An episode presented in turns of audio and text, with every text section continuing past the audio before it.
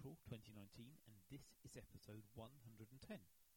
On today's programme, Professor Peter Stanley from the University of New South Wales talks about his latest book on British territorials in India during the Great War. This is published by Helion. I spoke to Peter from his home in Australia. Peter, welcome to the Dispatches podcast. We're going to talk about your latest book on British territorial soldiers in India during the Great War. Before we commence, can you tell us about yourself and how you became interested in the Great War? Well, in a sense, I suppose I've always been interested in the in the First World War. Um, I used to work at the Australian War Memorial in Canberra. Uh, I worked there from 1980 to 2013 and became its principal historian. And of course, I focused very much on Australian military history and on the two world wars. But my real love is British India, and this book enables me to combine that interest. And since I joined the University of New South Wales, Canberra, uh, as a research professor in 2013, I've been able to devote myself to uh, researching uh, India, and I've done a couple of books on, on India and the Great War. So, why do you think a book is necessary on the territorials in India during the First World War? I didn't even know really that there were territorials in India until I went to India in 2012. I was looking to research a book on the Anglo Sikh Wars of the 1840s. So I was visiting British military cantonments in the Punjab. And I was in the cemetery at Ferozepur, and I realized that there were all of these graves with Commonwealth War Graves Commission stickers on them, and thought, hang on, what are they doing here? And of course, looking at the inscriptions, I saw Hampshire cyclists and uh, Dorset artillerymen and uh, Somerset infantrymen, and realized that there would have been not just regulars in India, but territorials. And I thought, ooh, hang on, nobody's done anything on that. And the more I looked into it, the more uh, immersed I became in the story. So, before we get into the detail, who or what were the territorials?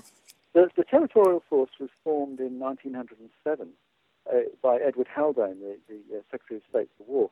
And the idea was, was that Britain had uh, a series of, of mismatched and often disorganized uh, and ill-trained auxiliary forces, uh, the militia, the, the yeomanry, and the volunteers. And Haldane's genius was to see that, in fact, they, they could be reformed and amalgamated and systematized to form a sort of second line to, to reinforce and support the regular army, and especially to defend Britain in the case of invasion. And at first, the, the regular army was pretty skeptical that, that these amateurs would be able to do the job properly. Um, and lots of civilians were, were pretty skeptical as well. So they became known by a series of pretty derisory nicknames. Uh, they were called Saturday night soldiers, for example, because they often trained in their new drill halls on Saturday night, and, and they would go off for weekend camps.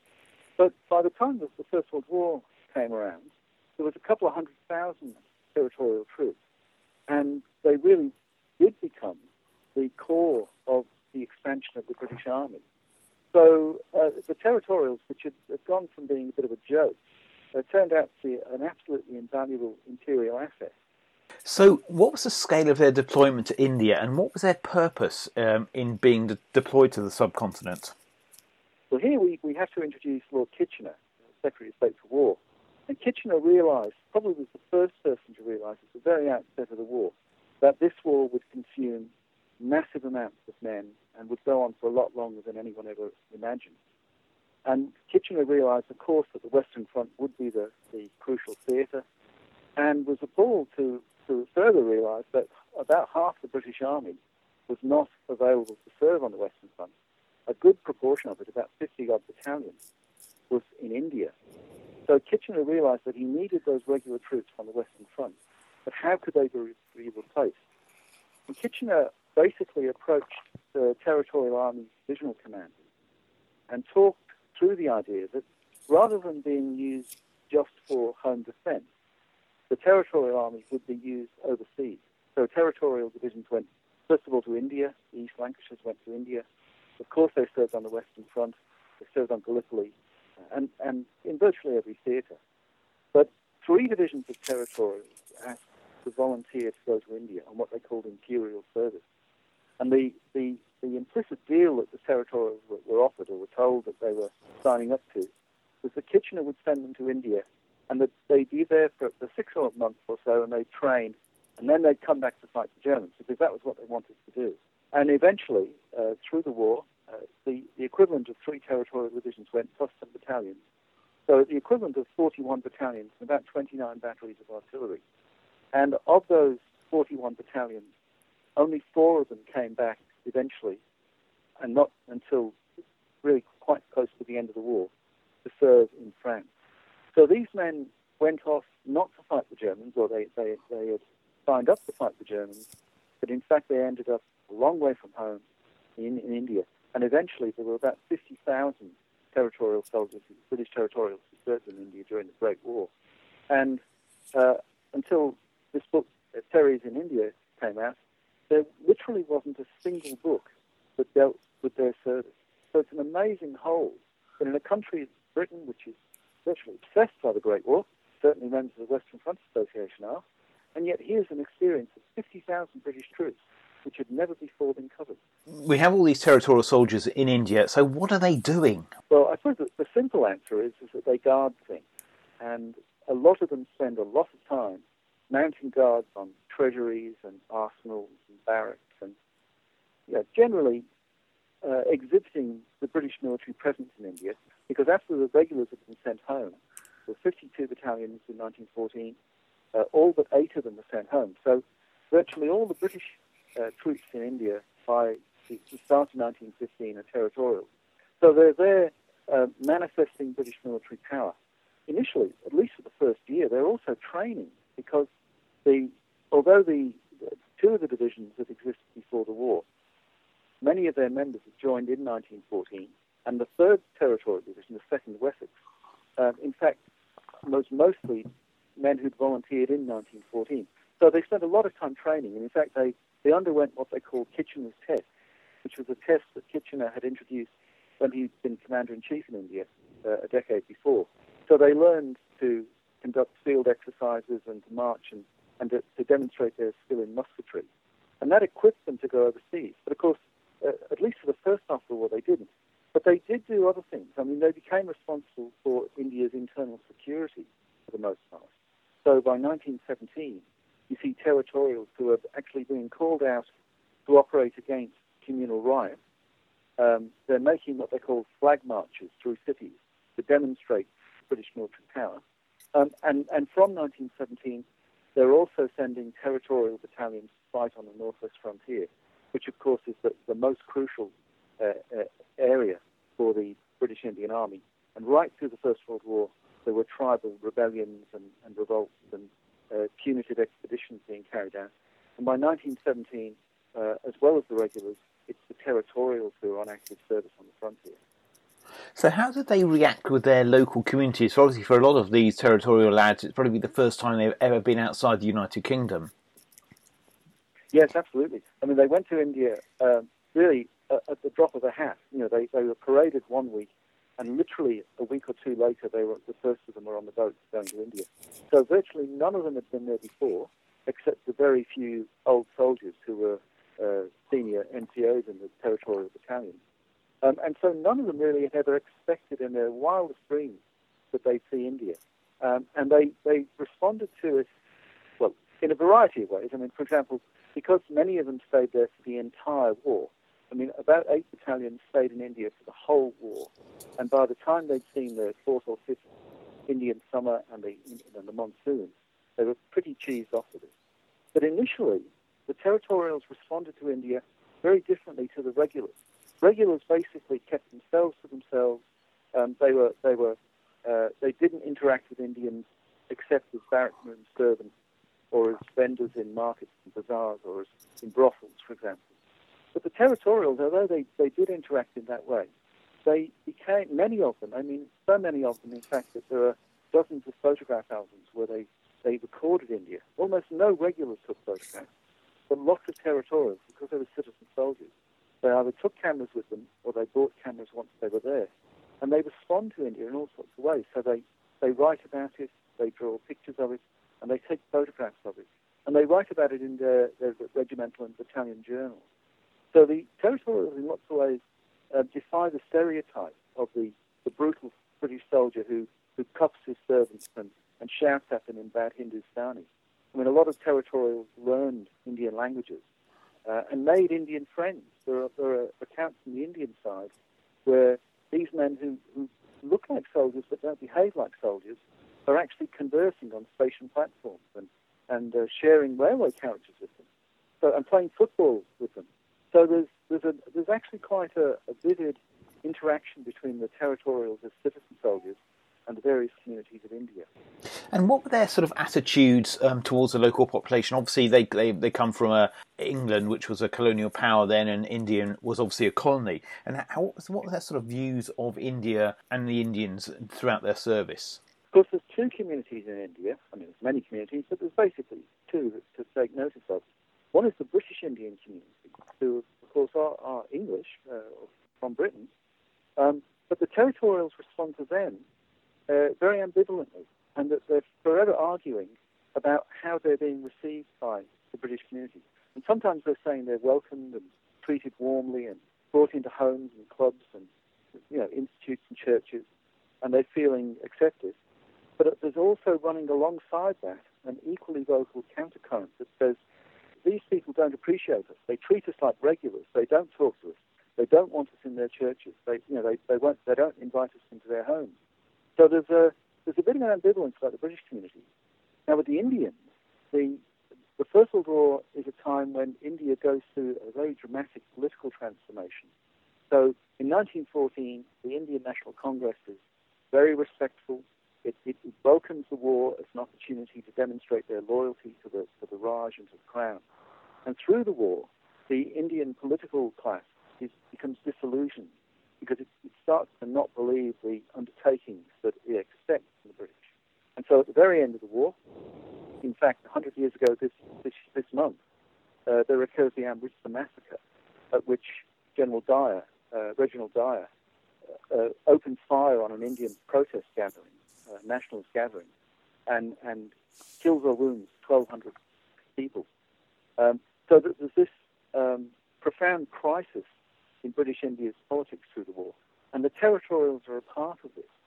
Um, so uh, remember that although the territorials weren't firing at Amritsar, uh, there were territorials who were on the ground in the city who were um, part of the, the protests or meeting the protests before the Amritsar massacre.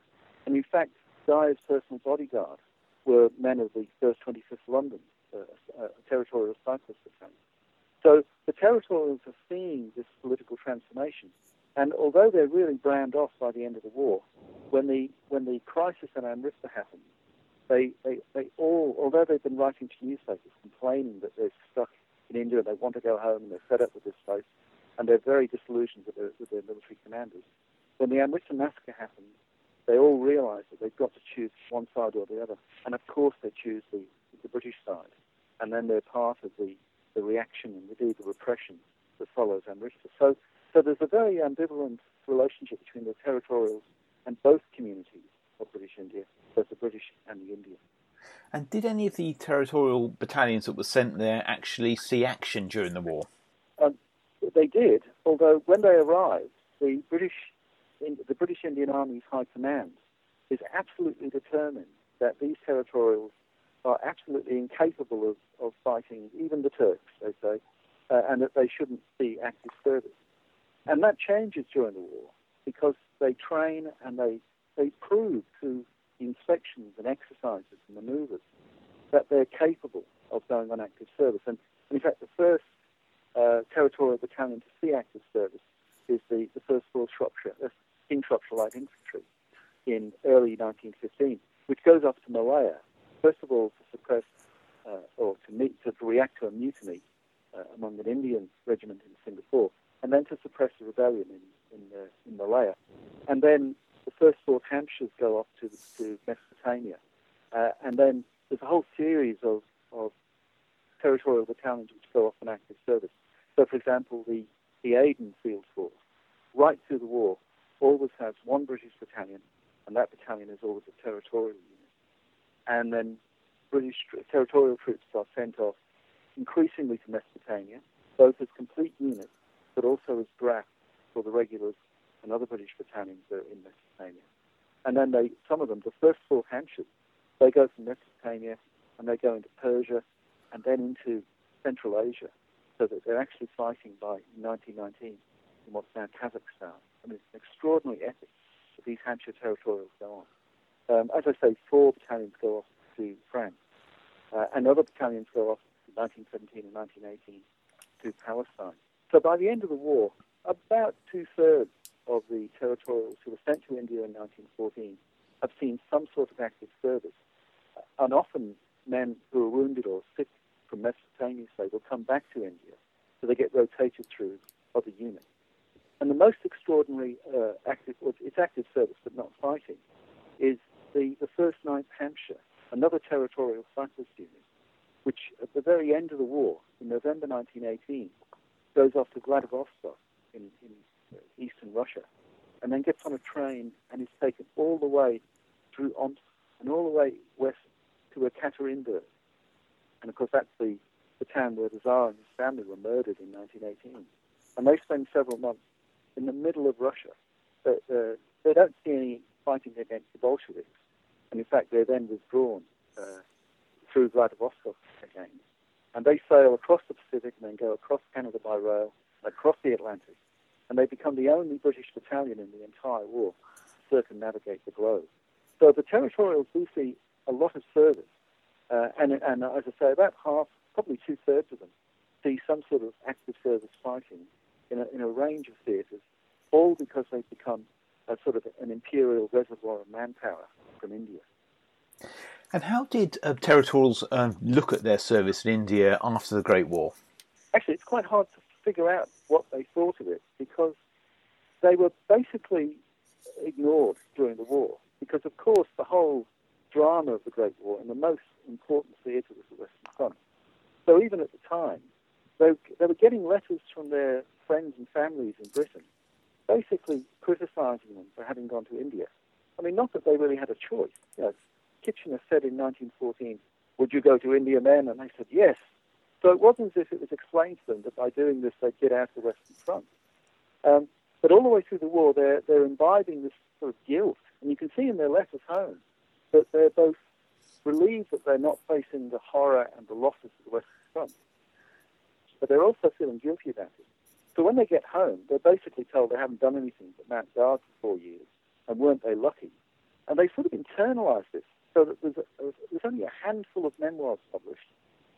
There's almost no mentions of them in the regimental histories. You know, there's a, a paragraph that says, and the, you know, the First Fourth Battalion, oh, they were in India, but we don't need to worry about them. So there's very little evidence of what the territorials thought about their service, except that right to the 20s and 30s and later, they start depositing collections of letters and diaries and these photograph albums and scrapbooks and in their regimental museums. And, and that's why this book is possible, because there is this huge series of collections across the regimental museums and county archives, mostly across southern England, because it's the home counties and Wessex units. There's a few more from Shropshire and, and what's now Cumbria um, and, and Wales, so the, the, the Breconshire Regiment Battalion of the South Wales borders. But basically, it's across southern England. So these men, I think, were quite, they were, first of all, very excited by what they'd seen and done. This was a peak experience for them. They'd seen the Taj Mahal by moonlight. They'd visited the, the palaces of Delhi. They'd seen the Indus. They'd seen the Northwest frontier.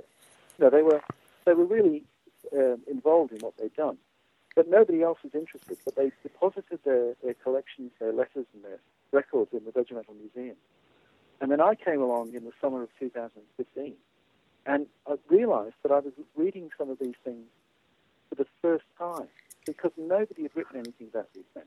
There'd been a couple of books published in the in the 80s, most basically family history, and these men, their stories were just sitting there waiting to be told. And there's some very poignant stories. I mean, there's a there's stories in families that families wrote to me um, where men would would use Indian Army slang for years afterwards. You know, so they talk about the bread wallah or the post wallah. delivering the, the, the bread or the post. Um, and that their houses would have Indian souvenirs because they'd all buy things like sandalwood carving and a bit of brasswork and the odd uh, trinket, and they'd be displayed in people's in men's houses. Um, and but the most poignant story, I think, was a, was a man called Francis Solomon, who was a from the first fourth East Cornwall Light Infantry, and he had a pub in, in Bodmin. And every Sunday, he and his his old DCLI mate would get together and have a drink together and they'd speak Army Hindustani to each other. And it's something that nobody else could understand. But it was something that they picked up in India and they relived uh, this extraordinary adventure when they went to India. They saw the Indian mutiny sites, so they saw the Taj Mahal, and it was something special about their war experience. Now, of course, it was different from the men who went to the Western Front. I mean, I calculated that if these territorials had gone to the Western Front, probably 10,000 of them would have been killed. We all know why. But in fact, only, only 2,000 of these men died, about 1,000 of them of illness and disease in, and in India itself, and about 1,000 in those other campaigns in Mesopotamia, Central Asia. So 8,000 territorials lived because they'd made the fortuitous and completely random acceptance of Kitchener's offer in 1914, which ended up with him going to India so it just goes to show just how random and um, serendipitous uh, war service can be. And finally, Peter, where can people get your book from? Well, the best place is the publisher's website. I must say that Helion and Co. are a fantastic publisher. They've done a wonderful job, I think, in bringing this book to life, and that they gave me as many images and as many maps as I wanted. Uh, and indeed, it's the longest book that I've ever written, and I've written 36 books. Uh, but this is the longest, and because it tells a story that has never been told before. So I think it's it's a really worthwhile book, and if you want to uh, investigate it, well, you could always go to your local library, of course, uh, assuming there are such things these days. But the Helion and Company website uh, is a terrific place to go, and and you can uh, obtain it very readily from a British publisher. So although I'm an Australian military historian, uh, British military history is my first love. British Indian military history is my first love. Uh, and so I'm really pleased that I've been able to publish it with one of, I think, the, the best military publishers in Britain. Peter, thank you very much for your time. You're very welcome, Tom. I really enjoyed that. Thank you.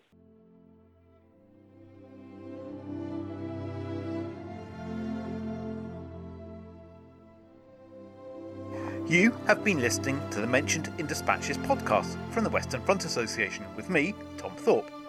Thank you for all my guests for appearing on this edition. The theme music for this podcast was George Butterworth's The Banks of Green Willow. It was performed by the BBC National Orchestra of Wales, conducted by Kriss Russman, and produced by BIS Records. This recording is part of a collection of orchestral works by Butterworth performed by the BBC National Orchestra of Wales and supported by the Western Front Association. This is available from all good record stores under the record code BIS2195. Until next time.